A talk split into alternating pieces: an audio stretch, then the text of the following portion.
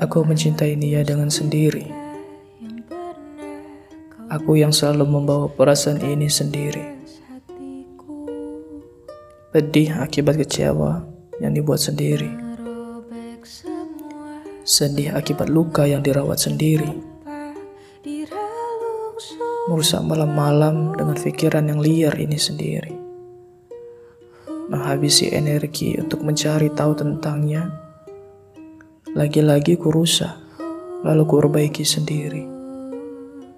Hanya sendiri, tanpa balas. Dia tak pernah bermaksud jahat untuk melukai. Dan aku pula tak bisa meminta hati kepada siapa aku bersedia patah dengan begitu mudahnya.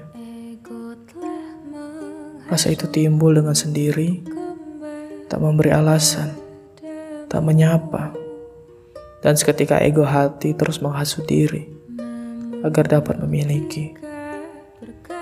Karena rasa ini adalah kebingungan paling jelas yang bisa diterima. Kesendirian itu membawaku dalam perjalanan menuju dewasa.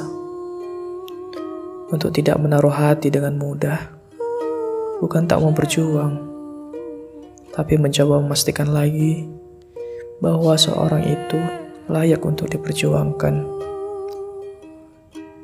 Tahukah kamu, titik paling lelah itu mencoba berjuang untuk orang yang tidak mau diperjuangkan. Berusaha membahagiakan seseorang tanpa peduli bahagia sendiri ini. Menjauh pada orang yang tidak pernah ingin diajak beralih bersama. Dan mencoba merela pada orang tidak pernah dimiliki. Merela bukan berarti menyerah, tapi memang ada hal yang tidak bisa dipaksakan, yaitu kita. Hanya ada rasa luka rasa sakit yang kunikmati sendiri.